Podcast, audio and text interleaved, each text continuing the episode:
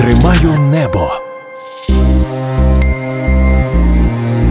Воєнний подкаст Львівського радіо. Бажаю здоров'я! З вами в ефірі на східному напрямку Ірина Вовк, ведуча програми воєнних подкастів Тримаю небо на Львівському радіо. Штурмовики 80-ї бригади десантників завжди одні із перших у наступальних діях цієї російсько-української війни. Бути командиром штурмового підрозділу відповідальна і небезпечна робота, яка потребує не тільки сміливості, а й впевненості, сили волі і відповідальності за кожного свого підлеглого воїна. Один із них командир роти 80-ки із позивним Хома. Він був серед перших добровольців у 2014-му, коли війна розпочалася, і точно знав, що має робити і як діяти уже в лютому 22-го. Бої за Лисичанськ, Сіверськ, Білогорівку, успішна операція по звільненню Харківщини. Хома поділиться спогадами про ці події, про місцевих людей, про бої, штурми і, на жаль, наші втрати. Залишайтеся з нами, бо ми маємо що розповісти вам про цю війну. Справжня історія героя. Привіт, друже Хома. Привіт, Віра. Дякую дуже, що погодився на цю розмову. Е, я напевно її знаєш, розпочну з перших днів, навіть не з перших днів, а за день до. Бо я пам'ятаю, що 23 лютого ми з тобою бачилися, так. і ти сказав таку фразу, що я на поготові, якщо от-от щось почнеться, я знаю, що мені робити. Скажи мені, в той момент ти розумів, що все буде от саме так, як зараз, саме так, як тоді почалося? Ну, важко було в той момент розуміти, як саме будуть розгортатися події, але усвідомлення того, що е, конфлікт активний е, не є поворотним, а радше от-от почнеться, воно було присутнє. Крім того, Зважаючи на той фактор, що я був в оперативному резерві, закріплений за 80-кою, то фактично мені почали видзвонювати ще з жовтня місяця, цікавитися, чи я зможу взяти участь у зборах резервістів, чи в разі, якщо буде ескалація конфлікту, я зможу прибути в частину для виконання безпосередньо завдань. По суті, з жовтня місяця вже такі перші дзвоники, які підтверджували мої перестороги і очікування лунали ще тоді. Власне, 24 лютого ми всі прокинулися від однієї тієї ж так події, від е, однакових емоцій. Скажи в ту мить, ти знав, які будуть перші твої кроки? От ти там прокидаєшся, встаєш з ліжка, і що ти робиш зараз? По суті, я проспав 24-те, оці перші обстріли, перші ракети, як би то командно не звучало, міцно спав. Мене розбудила мати, яка в нас була в гостях, моя мати, і сказала, що війна почалася. Для дружини цей момент був важкий. Для мене він був очікуваний, і по суті, я розумів, що я маю робити, куди я маю йти, і які мої наступні кроки. Але якщо відверто говорити, то 24 число я приділив е, своїм рідним ну, трошки набутися з ними і трошки дати можливість їм побути разом. Тому що ми всі розуміли, е, куди я їду, які мої наступні кроки. І 25 числа я вже був в частині з е, документами своїми, тому що 24 числа якраз я потратив е, більше половину дня на те, щоб пройти комісію військову, на військомат сам по собі. От. І 25-го, в ніч з 25 на 26 ми виїхали автобусом у напрямку центральної України. Це не був твій перший бойовий досвід, так? Це не були твої перші дні на війні, так, коли ти потрапив вже в 22-му році. В 2014 році ти теж брав участь у бойових діях, коли розпочалася війна. Оцей перший, назвемо це так, перший етап війни в 2014 році, який відбувся після Революції Гідності. Ти можеш якось порівняти, можливо, твої емоції скоріше, скоріше емоції 14-го і емоції після Майдану, в якому ти теж, зокрема, брав участь, так? І емоції після 24 лютого, коли все стало в рази масштабніше, скажімо, ця вся агресія? Ну, порівняти досить складно, тому що це два різних досвіди. Насправді це два різних досвіди кардинальних, оскільки 14-15 рік я потрапив під третю хвилю мобілізації.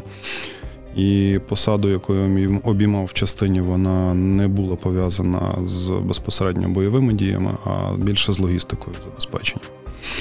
От. А цього разу я потрапив на одну з бойових посад, яка мене в результаті довела до посади ротного в десантно-штурмового роту.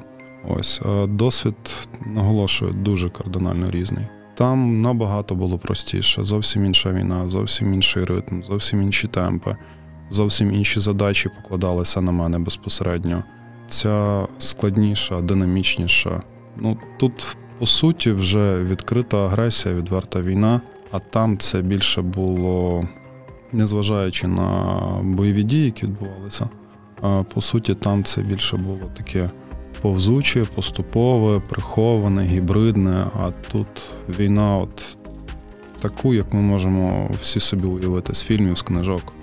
Брудна, з кров'ю, з потом, зі сльозами рідних хлопців, побратимів, за тими, хто поранений і загинув, і за тими цивільними, які гинуть.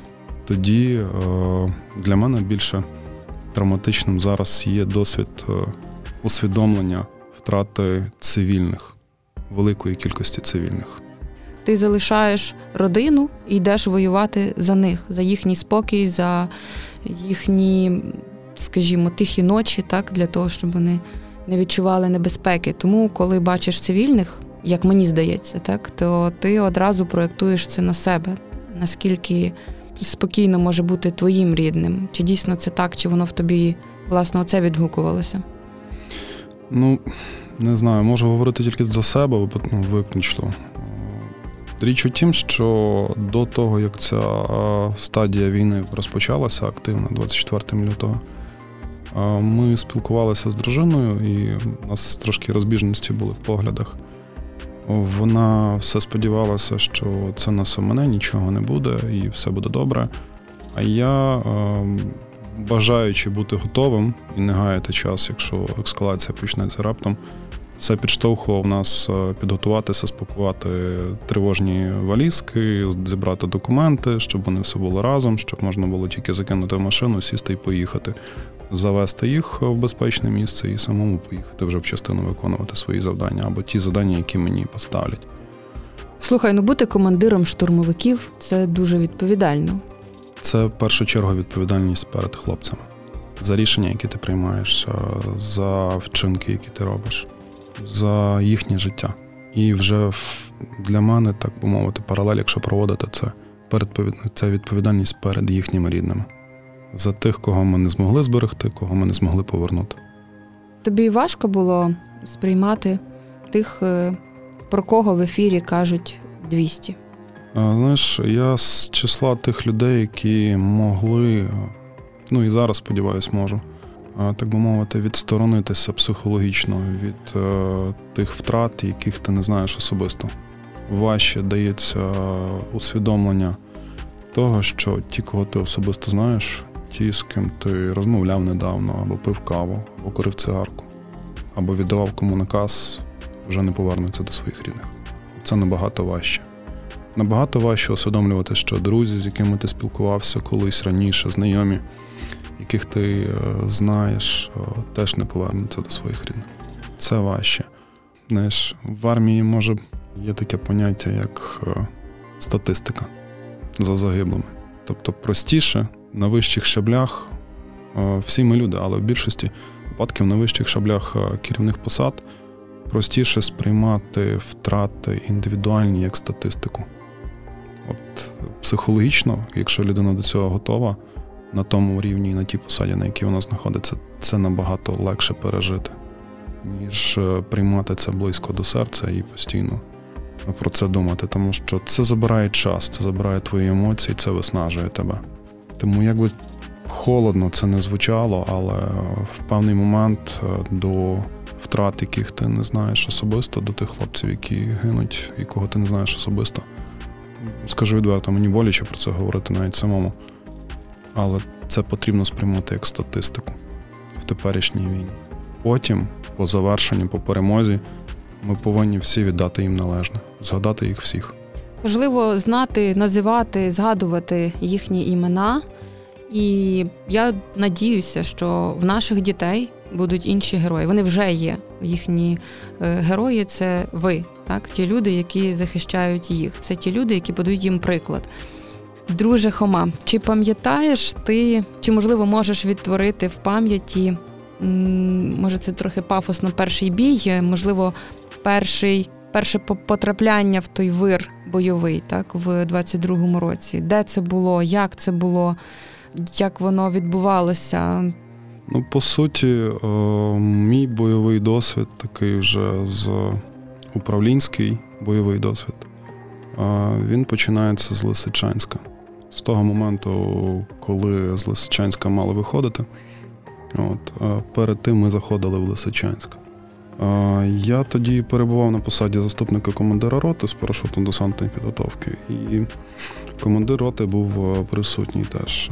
Це перший досвід, коли е, я безпосередньо був на лінії розмежування. Фактично.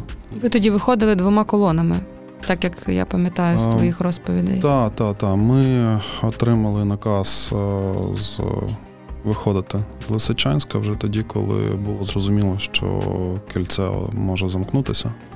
Наскільки я потім дізнався, що були підрозділи інших е, інших сил наших, наших сил, які тримали власне от рубежі, щоб кільце не закрилося, щоб сили, які перебували в районі Лисичанська, мали можливість вийти.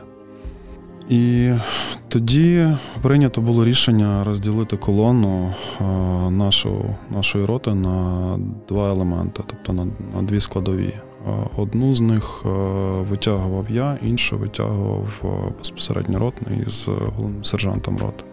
Для мене фільми, які я дивився в юні роки, де там бойові дії в містах, де все палає, де все вибухає, де все стріляє, ти не знаєш, з якого боку прилетить.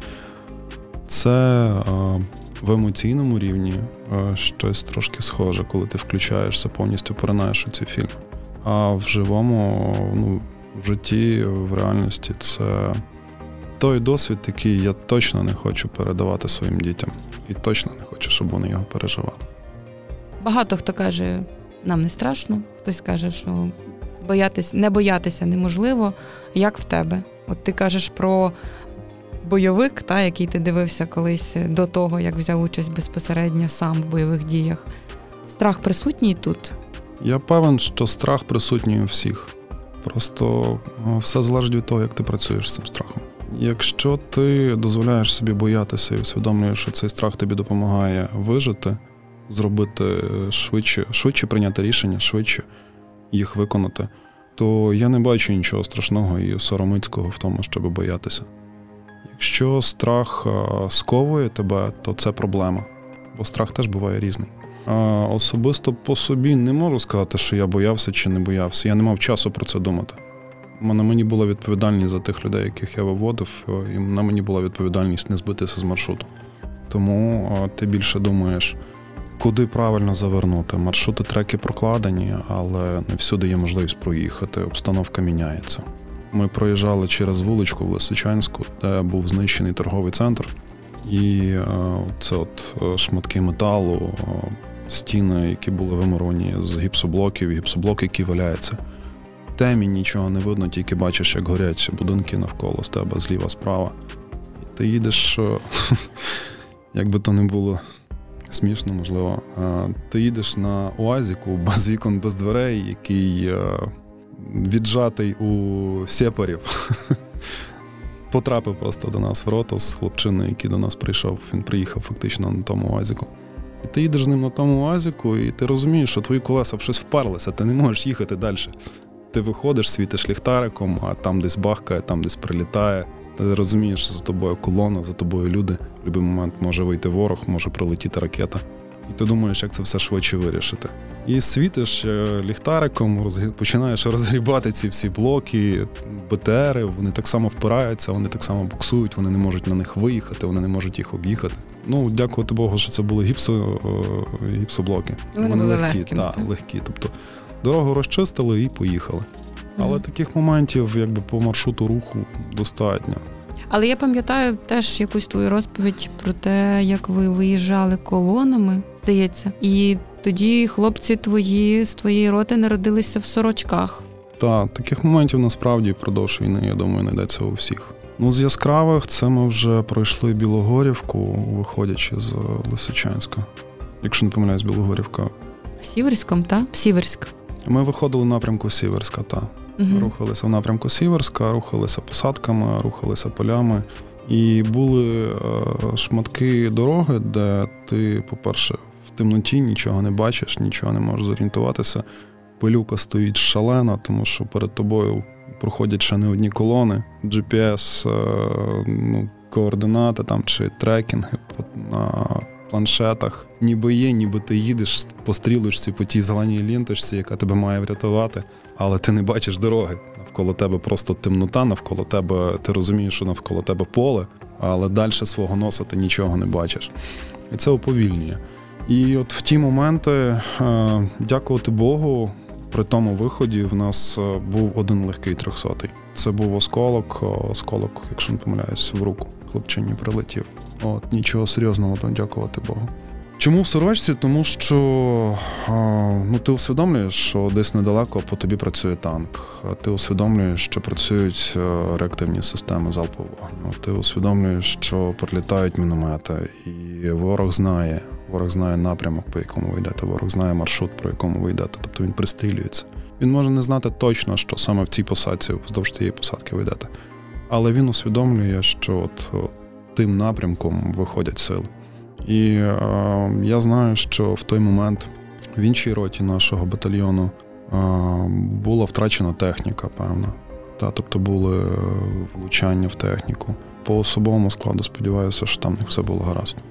Тобто тут такі моменти, коли ти в темноті їдеш, не бачиш, ти можеш просто не бажаючи того самостійно, е, чи твій БТР, чи твоя машина, чи той самий козак, чи будь-яка інша техніка може вдарити техніку, яка йде перед тобою, і принести травми там своїм побратимам чи побратимам з дружніх підрозділів з інших бригад.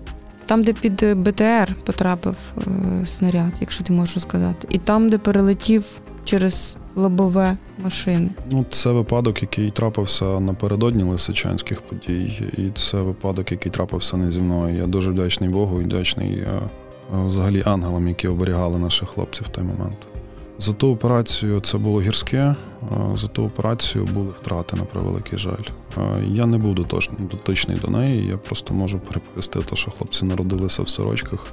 Один з тих офіцерів, на жаль, загинув пізніше, вже загинув під моїм керівництвом, коли я виконував обов'язки командира роти. От, Тому це для мене така важка втрата. А другий офіцер, дякувати Богу, живий, здоровий, одужав і виконує вже на тепер виконує обов'язки ротного, але в іншій бригаді. Історія полягала в тому, що хлопці виводили колону свою ж, і машина цивільна, якою вони їхали.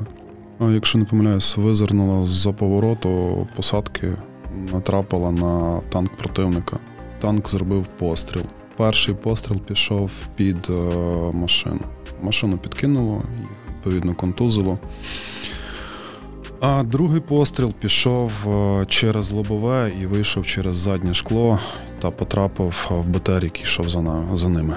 Наш БТР. Ці два офіцери вони е, вибралися з того з тої машини з контузіями. Не можу сказати, наскільки там були серйозні травми по такі більше осколкові чи щось такого, ніби не було, там більше контузії було. Насправді, коли я чую такі історії, воно якось е, піднімає дух, тому що Можливо, нас щось оберігає, як ти думаєш? Бачиш, я більш прагматичний в цьому сенсі. Я схильний вірити, що ми ходимо під Богом рівно стільки, скільки нам відмірено. Якщо ми потрапляємо в такі е, шалені ситуації і виходимо з ними живими, значить це не наш час. Знаєш, я була здивована місцевими людьми. Пам'ятаю, ми з тобою бачилися на Сіверську, у Сіверську.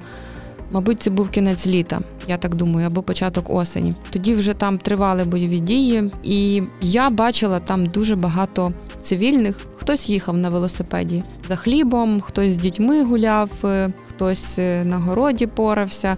Е, як ти от спілкувався та спілкуючись з тими людьми місцевими? Ти зміг зрозуміти, чому вони не бояться, або можливо це просто якийсь вже без, безвихідь, так от їм нікуди йти, і тому вони не бояться. Чи це якийсь просто звикання до того, що там постійно щось відбувається, і до цього доводиться звикати. Ну, як в як в самому Сіверську, то мені не доводилося спілкуватися з мешканцями. Я спілкувався з мешканцями з Солидару безпосередньо, Бахмутський Солидар. До нас зверталися з, проханням евакуювати, але в нас не ну, ми не займалися цим процесом. Єдине, що зробили заявку на це. Сподіваюсь, людей евакуювали. До нас зверталися поранені старші люди, які отримали поранення в результаті е, потрапляння поруч з їхнім будинком е, мінометного снаряду. І наш медик е, бойовий надавав їм допомогу, і ми організовували так само. Ну тобто давали заявку на евакуацію їх з цієї зони. Тоді, власне, випала та нагода поспілкуватися з місцями, чому вони там, чому вони не виїжджають. У більшості людей, які залишаються там, ну я би поділив їх на дві категорії зараз. Перша категорія це люди, які не мають куди їхати, не мають до кого їхати і бояться. І друга категорія людей це ті, які е, настільки прив'язані до свого місця, що вони готові там померти. Це моя земля, це мій будинок, це моє обійстя, я звідси нікуди не поїду. Якщо я маю тут загинути, значить я тут загину. Для мене це багато що говорить про нас, українців, як таких. Вони на своїй землі, і ми на своїй землі. Так і, так. мабуть, тому Харківська, наприклад, операція, в якій ти теж брав участь, е, звільнення Харківщини як така радість, ейфорія. Так, тобто я бачила сама так відеозаписи е, і військових, і цивільних, і журналістів. Е, як зустрічають військових е, українці на Харківщині звільненій, як е, вони витягують прапори, як вони там виносять якісь е, сніданки вечері, коли бачать, що заїжджають українські військові. Напевно, це власне та прив'язаність до землі, про яку ти говориш, прив'язаність до того місця, де вони виросли, де вони живуть, де пройшли, можливо, найкращі роки їхнього життя. Воно і впливає на те, що вони залишаються, не виїжджають. Але розкажи, власне, про харківську та операцію, про, про наступ наш, е, як воно відбувалося, і як ти спілкувався з тими людьми, що для тебе було таким дуже особливим, можливо, при тому, коли зустрічали вас е, люди, які чекали, реально чекали вас. Ну, якщо дозволиш, е, щоб не розривати тематику, так я спочатку дам відповідь тобі стосовно спілкування людей і цих моментів зустрічі, а тоді вже відповім, е, можливо, детальніше по питанням власне самої операції і як ми були залучені. Відсоток людей, які не хотіли перебувати під окупацією і мали можливість, вони звідти виїхали ще до того, як це сталося, або вже в процесі намагалися це зробити. Був відсоток людей, які були нейтрально налаштовані. Був певний відсоток, і мене дуже тішить, що він невисокий. Це так називаємо колаборанти. Назвемо їх культурно для радіоефіру. І е, відсоток тих людей, які прив'язані до своєї землі, які просто мали страх, який їм допоміг вижити свого роду. Та Вони не ризикували, не підставлялися під час можливості виїхати, потрапити під обстріл чи бути розстріляними на якомусь блокпості, тому що такі випадки, на жаль, були. Так, от, е, повертаючись до цих людей, коли е, ми заходили, що я побачив, що люди дійсно приїжджають, е, вітають, коли ти ставиш блокпост, до тебе виходять, вітаються, якісь смаколики намагаються принести. І ти, коли дивишся на ці смаколики, ти розумієш, що це продукція виготовлена в Російській Федерації. З одного боку, двояке відчуття, тому що якби ну, ми повоюємо з цією державою, та? а з іншого боку. Ти розумієш, що люди віддають те, що в них фактично є в наявності, і місцями це можливо навіть останнє. Тому що пізніше я зрозумів, що деякі люди з тих, що до нас приходили, вони реально віддавали останнє. Бо потім ти приходиш, ти маєш продукти, які якими тебе забезпечує армія, і ти теж з людьми ділишся, ти стараєшся їм якось допомогти цим всім цими продуктами, бо розумієш, що у них як такого провіанту і не лишилося. Вони тобі віддають останнє в радості того, що тебе побачили, що нарешті із вдячності із вдячності, та що їх звільнили. Це теж багато що говорить про наших людей. Як так, вийшли, я знаю, що це було миттєво. Так е, вони втікали дуже швидко. Я маю на увазі вороги наші. Тут е, важливу роль відіграло, як на мене, е, дуже грамотне і тривале планування. тому що ну я не маю таких можливо аналітичних здібностей, щоб зібрати всю інформацію, яка відбувалася в той період, до того проаналізувати, як саме воно так сталося. Я направду дуже тішуся, що втрат в цій операції з боку військовослужбовців збройних сил України було не так багато, тому що такий масштаб, така територія звільнена за такий короткий період часу, воно могло датися набагато більшої крові. Але те грамотне планування, той збіг обставин, те налаштування безпосередньо військових, які були налаштовані на це. Ті перші пориви, коли ти пролітаєш великі шматки дороги, і ти розумієш, що ти вже в тилу за тою, за першою, за другою лінією противника, ти в тилу. Що ворог відступає, ти цю інформацію теж отримуєш. І ти розумієш, що ворог може в той самий момент вийти на тебе з різних боків. І, власне, одна з один з таких моментів був це, коли ми отримали наказ переміститися в певну локацію для зосередження своїх сил і для відпочинку при переході. І ми заводимо першу частину наших хлопців безпосередньо з нашої роти. Два відділення заходять на БТРах, вони мали зайти в посадку. Замаскуватися, окопатися. Ми не ми знали, що ми там ненадовго, але все одно мінімальні заходи безпеки потрібно було провести. І я е, заводжу якби тих два БТРи, даю їм напрямок, даю їм посадку, показую, що от сюди. Сам виїжджаю, буквально там П-подібна посадка була. Сам повертаюся до до кута цих двох ну, цих посадок, веду іншу частину колони, яку доручили мені вести, в іншу лісу, лісосмугу, там їх розміщаю. І як тільки починаю розміщати, чую, що чую гвинтокрили, чую роботу КПВТ. Та, Відповідно, по рації, що, як, що до чого, куди. Виявляється, що коли наші хлопці заїжджали на двох БТР, вже безпосередньо готувалися заїхати в посадку, на них вийшло, вийшло два гелікоптери противника. І для наших це був сюрприз, і для гелікоптерів противника це був сюрприз. Ну, Наші дуже швидко зметикували і просто почали насипати по ним з КПВТ. Не знаю, чи вдалося їм вразити, хоча б пошкодити їх, але після того, на момент нашого перебування, ми там гелікоптери не чули. Е, як ти гадаєш, продовження буде харківської операції нашої? Ну, продовження само собою буде для мене особисто і для більшості військових це не є фіналом. Мета, яку всі озвучують, мається на увазі наше верхнє керівництво, так мовити. Це межі кордонів 91-го року. Та? Ну я так пожартую. Моя мета трошки більша, історична. Дякую тобі дуже. Я тобі побажаю залишитися живим, цілим, е, здоровим, з гарним настроєм. Я знаю, скільки в тобі сили, скільки в тобі міць, скільки тобі відваги, яку відповідальність ти на себе брав. Дякую, Дякую тобі. Дякую. Тримаю небо.